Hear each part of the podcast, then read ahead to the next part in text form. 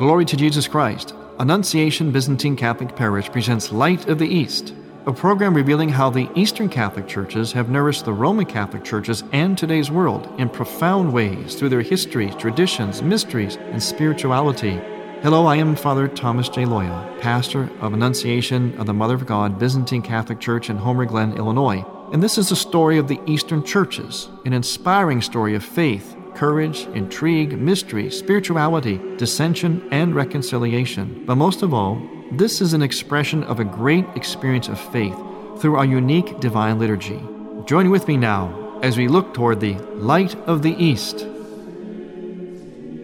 Light of the East is also supported by Eastern Christian Publications, where you can find the prayers of the Catholic Byzantine Daily Office at e c pubs dot com and by Eastern Christian Media dot com, a broadband network for you to learn more about the Eastern Catholic Churches. That's Eastern Christian Media dot com.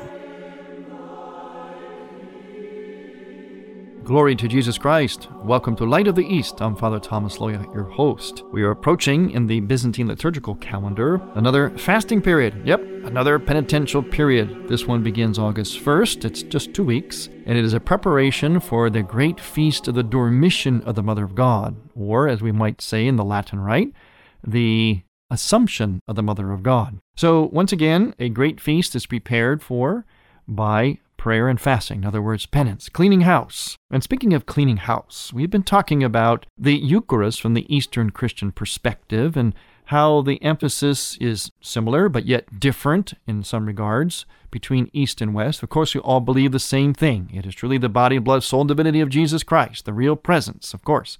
And we treat it in both lungs of the Church, East and West, with the greatest of reverence. But there are different emphases in our approach to the Eucharist.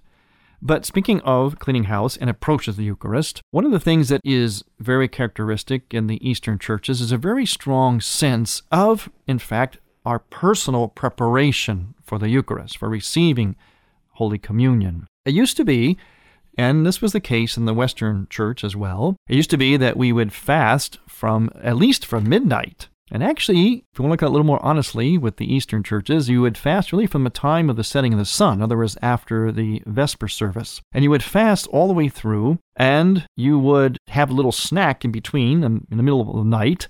This is sometimes referred to as the litia, or litia.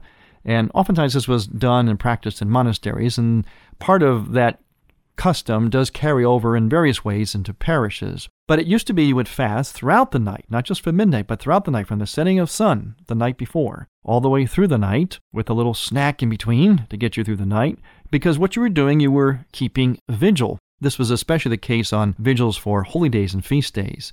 But you would keep a fast all the way through the night, and the first food that would enter your body, the first bit of nourishment, ideally would be the body and blood of Christ. And that was the purpose for the fasting, whether it was for midnight or even earlier, but it was to cleanse ourselves, to open ourselves, to receive what is, of course, the most important food that we can possibly take into our body. And it's really beyond food, it's nourishment. What could be better than the body and blood of Christ? So we prepare ourselves to receive, to become that temple, that living tabernacle, actually, for the body and blood of Christ. So, first of all, in the Eastern Church, we have, in our, as our preparation for Holy Communion, a fasting, an opening up, of divesting ourselves of anything that we might call profane food. Not that food is profane, but it means it's less than the most sacred food. Nothing can be more sacred in terms of nourishment than the body and blood of Christ, of course. But we refrain from all so-called profane foods to open ourselves for the first and most important food or nourishment. Now, also, it used to be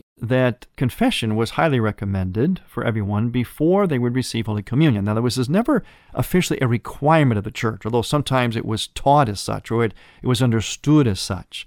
But it was highly urged, and certainly it's still a really great idea to go to confession prior to receiving Holy Communion. However, it's not absolutely necessary. But it was part of that cleansing, that part of that preparation, along with the fasting and the evening prayers of the church and the nighttime prayers. Along with confession then came other preparatory prayers as well. Once we come to church to celebrate the Eucharist, so, so that we would receive the body and blood of Christ, we continued to prepare ourselves. And notice there's this sort of rising action in the climactic moment during the liturgy when we actually receive the body and blood of Christ. And then afterwards, there is that kind of, I call it sort of a falling action, or kind of the, the moving outward from the climactic moment. And we talked about that in our previous programs with the beautiful prayers that are said after Holy Communion in the Byzantine Church, where there are also very meaningful prayers that lead up to a reception of Eucharist, which are highly recommended for worshipers to say prior to the liturgy. You see, I call it putting on your liturgical game face, and this really should start along with the fasting, in other words, the night before. Yeah, Saturday night really shouldn't be party night, you know, stay up all night, or come to church with a hangover, or maybe don't come to church because you are hungover, or just feeling a little bit, you know, kind of not quite right.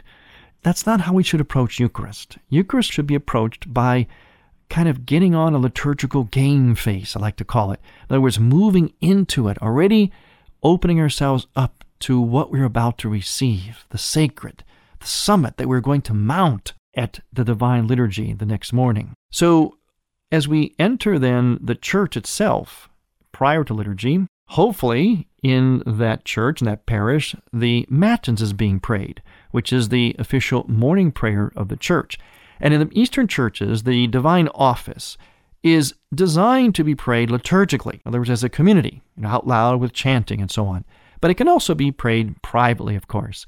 But there ought to be in Eastern churches the Matin service going on prior to liturgy. And then in between that, there should be like a little quiet time, a little transitional time between Matins and liturgy. At least I like to do that as a pastor at my parish of Annunciation in Homer Glen, Illinois. But there are also then prayers of preparation on a, on a very personal basis that the worshipers can then pray prior to the beginning of liturgy. Now, proud to say, some of these beautiful prayers are in fact contained in the pew book of the Byzantine Catholic Metropolitan Church of Pittsburgh, which means my church, the Byzantine Catholic Ruthenian Church of America, which is composed of four eparchies or four dioceses, but it's a metropolitan church, so we sometimes call it the Metropolia. In this book, the pew book, there are beautiful prayers of preparation, and I'm going to share some of those with you so you get the sense of just how serious the Eastern churches are in this rhythm of life, this rhythm of the Eucharist, this movement towards something, kind of a rising action, climactic moment, and then kind of a moving out of it. It's like a, think of it as a bell curve. This is a prayer by our Holy Father Simeon the New Theologian. From defiled lips and from a vile heart, an unclean tongue, and a polluted soul, receive this prayer, O Christ. Reject not my words, nor my demeanor, nor my persistence. Allow me, my Christ, to speak boldly of my own desires. Moreover, teach me what you want me to do and say. I have sinned more than the woman in the city who, knowing where you dined, O Christ, my Master and God, bought ointment and dared to anoint your feet. As you did not reject her, whose heart led her to you, do not despise me, O Word, but allow me also to clasp and embrace your feet and anoint them with a flood of tears, as with a precious ointment. Wash and purify me with your tears, O Word. Forgive my trespasses and grant me pardon. You know the multitude of my evil doings. You know my wounds and my sores, but you also know my faith. You know what I intend to do, and you hear my sighing. No tear is hidden from you, O God, my Maker and Deliverer. Your eyes behold that which I have not yet done, for in your book is written that which is not yet come to pass. Consider my lowliness, look upon my affliction and pain. Forgive my every sin, O God, of all that, with a pure heart, a fearful mind, and a contrite spirit, I may partake of your undefiled and most holy mysteries that bring divine life to all who eat and drink with a pure heart. For you said, O Master, whoever eats my flesh and drinks my blood remains in me and I in him. True in every way is the word of my Lord and God. Partaking of deifying grace, I am no longer alone, but with you, my Christ, the light of the world. Do not allow me to live apart from you, O giver of life, who are my breath, my life, my joy, and the salvation of the world. Therefore I draw near, and you see my tears and my contrite soul. I beseech you, deliver me from my sins and grant me to partake without condemnation of your pure and life-creating mysteries, that according to your word, you may remain in me, as wretched as I am. For I am found fallen from your grace. The tempter may deceive me and entice me from deifying precepts. For this reason, bountiful Lord, I fall down before you and earnestly cry to you, as you accepted the prodigal son and the woman in the city which he came to. So also receive me, prodigal and vile as I am. Now, turning to you with contrition, O Savior, I know that no one has sinned against you as I have, nor done the things I have done. Yet I know, too, that neither the magnitude of the transgressions nor the multitude of the sins surpasses the long-suffering patience of my God and His exceeding love for us. In your merciful compassion, you cleanse and raise up those who earnestly repent, and you make them partakers of the light of your divine nature. Strange as it may seem to angels and human reason, you speak to us as if we were true friends. Inspire with boldness, confident of your rich mercy, O Christ, and with rejoicing and trembling. I, who am like grass, partake of fire, and amazingly I am refreshed. Like the burning bush of old, I am not consumed. Filled with gratitude, I worship, glorify, and magnify you, my God. For you are blessed now and ever and forever. Amen. Well, you can see that's quite a prayer, quite a lengthy prayer. Lots and lots of words. We're going to explain what's behind all the words in this even one singular prayer, preparing us to receive the body and blood of Christ before the Divine Liturgy. I'm Father Thomas Loya on Light of the East. Light of the East's mission is Christianity's reunion. And to tell the story of the Eastern lung of the Catholic Church, we need your support in order to keep Light of the East on the air. You can make a donation now by going to Byzantine Catholic dot com. That's Byzantine Catholic dot com. Click on the radio button and then donate securely using any major credit card. With your help, we can keep Light of the East's illumination bright.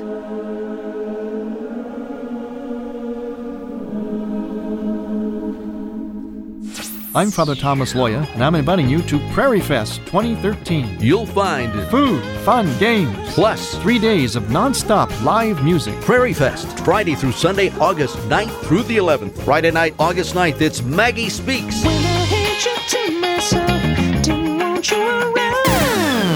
Then Saturday, August tenth at one o'clock, a Battle of the Bands. Then at five, the Rhythm Method. At seven thirty, Prairie Fest welcomes the legendary Emadar Rush. Rock and roll, Chicago! Then Sunday morning, August eleventh at eleven, polka with the world-famous Eddie Carosa Junior, followed by the Polka Generations Band, and then Harvest Moon. Prairie Fest is located at Annunciation Byzantine Catholic Church, one forty-six ten Will Cook Road, Homer Glen, Illinois. Visit Byzantine Catholic dot com. Byzantine Catholic dot com for details and directions to Prairie Fest, Friday through Sunday, August ninth through the eleventh. You're listening to Father Thomas Loya on Light of the East. The Tabor Life Institute, which is dedicated to the formation and education in the theology of the body. To find out more about the Tabor Life Institute, you can go to tabor life dot org. That's tabor life dot org. Especially if you're interested in conferences and retreats, in particular for youth, young adults, and also for those of you who speak Spanish. That's tabor life dot org.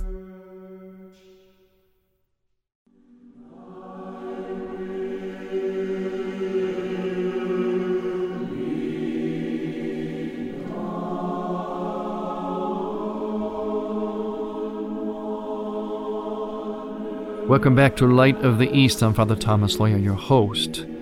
As we continue to look at the seriousness, the, the grandeur of the preparation in the Eastern churches for receiving the body and blood of Christ, especially through the prayers and also, of course, through the fasting, the observance of fasting, I want to, first of all, draw your attention to a couple of events, one of which I will be, and humbled to have been asked to, give the keynote address. And this is at the Catholic Psychotherapy Association Conference, and this is happening Thursday to Saturday, November seventh to the ninth, two thousand thirteen. For those of you who are in counseling or in any way the helping profession, maybe you are a psychologist, doctor, psychiatrist, but it's open to anybody. And I will be giving the keynote address, as I mentioned. It's called Restoring the Beauty of the Human Person, Psychological Healing Through the Light of Christ. November seventh to the ninth, that's Thursday to Saturday, two thousand thirteen, at the Dallas-Fort Worth Airport Marriott South in Fort Worth, Texas. Find out more information. Also, to register online, go to catholic psychotherapy dot org, catholic psychotherapy dot org. Now, I put this information out to you, not as a just as an advertisement, but because this is another way in which we can actually apply our spirituality in a kind of a psycho-spiritual way. I always like to use those words together, psycho-spiritual, because again, we look at the human person in a very integrated way, body, soul, mind, spirit, everything together. This conference will offer a lot of insight into that because, of course, it is the Catholic Psychotherapy Association. So it's not just psychotherapy. Catholic is the key word there. It's a particular perspective of healing that is actually more total, more authentic, more effective, more transformative. So give it some thought. Maybe I'll see you there. catholic psychotherapy dot org. That's November seventh to the ninth. And speaking of integration, the approach to Eucharist is very integrated in the Eastern churches because it involves this very serious, slow build-up of prayer, of fasting, moving towards the climactic moment, and then even prayers afterwards to kind of move out of it. Very, very human rhythm, basic rhythm of life, but a very appropriate one for the Eucharist. You know, you just don't rush into things. We know how that is. Anything worthwhile takes a lot of preparation. That's very much a part of the whole thing, the preparation time, the build-up. Then there's the moment itself, then there's the aftermath. So it's a basic rhythm of life that has incorporated even the genius of liturgy. That's part of the genius of the church, especially the Eastern churches. We, we're very much in touch with that, the kind of basic fundamental rhythm of life, of what it is to be fundamentally human, and therefore also how God's order of creation works fundamentally in these fundamental rhythms. Now, we had read a prayer from Simeon the New Theologian, a long, lengthy prayer that is a preparatory prayer for receiving Holy Communion. Worshippers are invited to say that prayer, and there's actually a number of them in the Pew Book, you know, the book that the worshippers use in the Byzantine Ruthenian Church in America. And there was a lot of words to that prayer. It was rather long. You probably were thinking to yourself, my goodness, how would I have time to say all that prayer? Well, very characteristic of the Eastern spirituality is it's almost like we're tripping and fumbling to find yet another word, another way, another phrase, another analogy or metaphor or symbol to express what it is we are experiencing with God. That God is so great, so beyond us, so marvelous that we, we just can't find enough words. We're like tripping over ourselves, trying to find words that are adequate. It's as if we, we have some words, but gosh, that wasn't enough. Let's get some more. No, that's not even enough either. Let's get even more because God is so great. He's always beyond us, always, always worthy of so much more. Naturally, there's a limit to everything on this side of eternity, but at the same time, there's a kind of a almost endless eternal dimension to the prayers in the Eastern churches. That's why sometimes we're known to have services that are longer. It's not always the case. They're not always longer than the Latin Rite, but most of the time they are. Prayers are usually very lengthy. And that's why. It's not because we're trying to keep people in church too long. It's because we're trying to find and try yet another way to somehow, maybe, adequately, even though that's presumptuous, adequately give God his due, to describe this greatness of God. And also, if you notice from a prayer, to, in contrast, to accurately articulate, honestly articulate our own unworthiness. Some very strong language in our prayers about our own unworthiness. In fact, we quote from the Epistle to Timothy in our communion prayer where we call ourselves the first among sinners. That's right. We say, sinners, of whom I am the first. Each person says that. And that's pretty weighty. Sometimes some people say to themselves, well, gee, I don't think I'm the greatest sinner. Why should I say that? Well, actually, when you think about it, since we can't judge other people, not the way that only only God can judge, we only know, really, if we want to be honest about it, we only really know our own sins. So as far as we know, we're the only sinners on earth, if you really, really want to get down to it. Now, we might look at things objectively and say, well, that person did this or that. That's bad, and I didn't do that. But what is their culpability, actually? What's in their heart? How do we judge them as a sinner? Only God can do that. The only person we can judge as a sinner, basically, is ourselves. And that's why we use that quote, and it is from Scripture. Saint Paul himself said it in his epistle to Timothy. So we have a great deal of words used to praise God and also to describe our own unworthiness before God. Now, this is not a psychological downer. This is actually a way of being very, very honest, of placing ourselves in a posture of absolute honesty and correctness before so awesome a God. It's not beating ourselves down or doing something kind of perverse about ourselves, giving ourselves a bad image or, or something like that. It's actually just being very, very honest. Honest before this awesome God.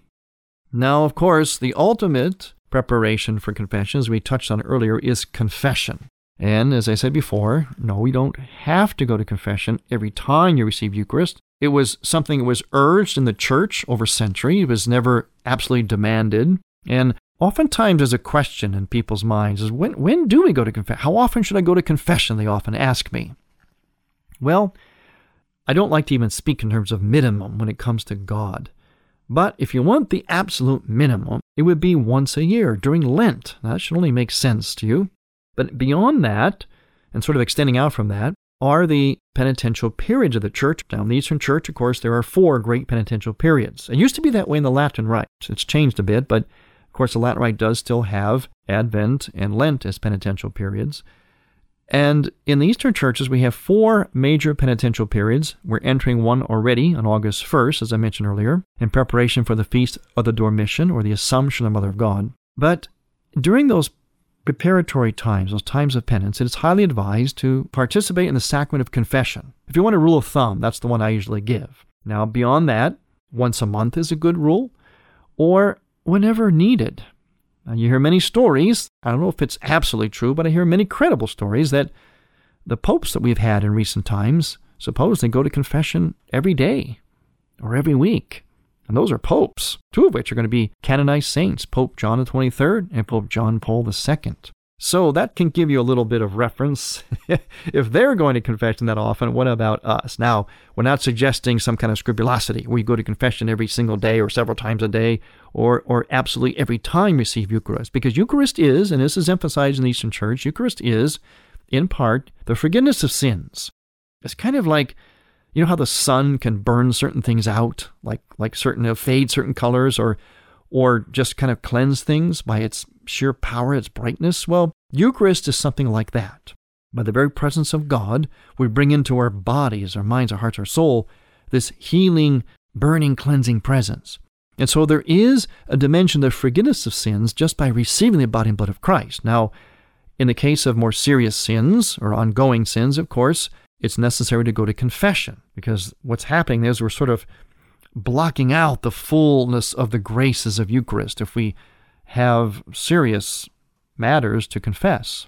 So confession four times a year during the penitential periods, at least once a year, rock bottom, and beyond that, other kinds of standards, once a month or whatever needed. Sometimes a person may need to be going to confession very often. Maybe they're working on a particular spiritual, psychospiritual, notice I use those two terms together, a kind of a psychospiritual problem or particular challenge in life that maybe needs or can be helped therapeutically by frequent confession. That's okay too. So we're neither lax nor are we scrupulous about confession. Now, again, as always, there's going to be the same belief but complementary ways in which to approach that one same belief. And so it is with the sacrament of confession, or the sacrament of reconciliation between the Eastern and Western lungs of the Church. Again, we have time of preparation. Yes, examination of conscience, which is common to East and West, but also, again, prayers. Now, here's a prayer that is used, or can be used, prior to receiving the sacrament of confession. This is a prayer of seemingly contemplative.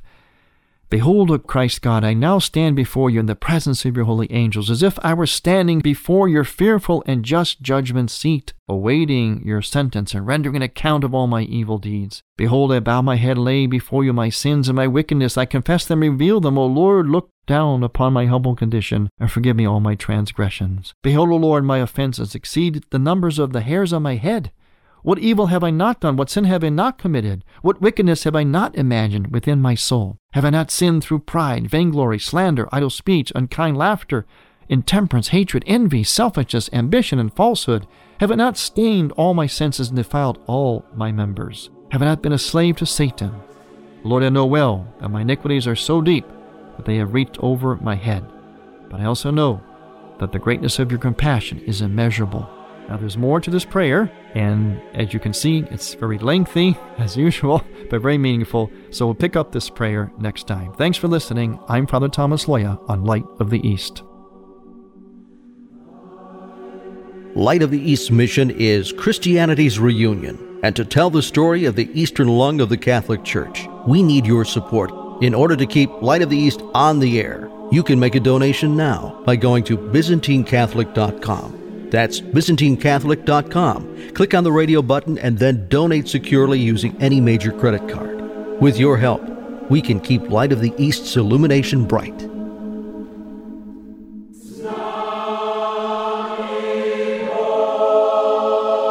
Thank you for listening. Next week, we will return to the Light of the East.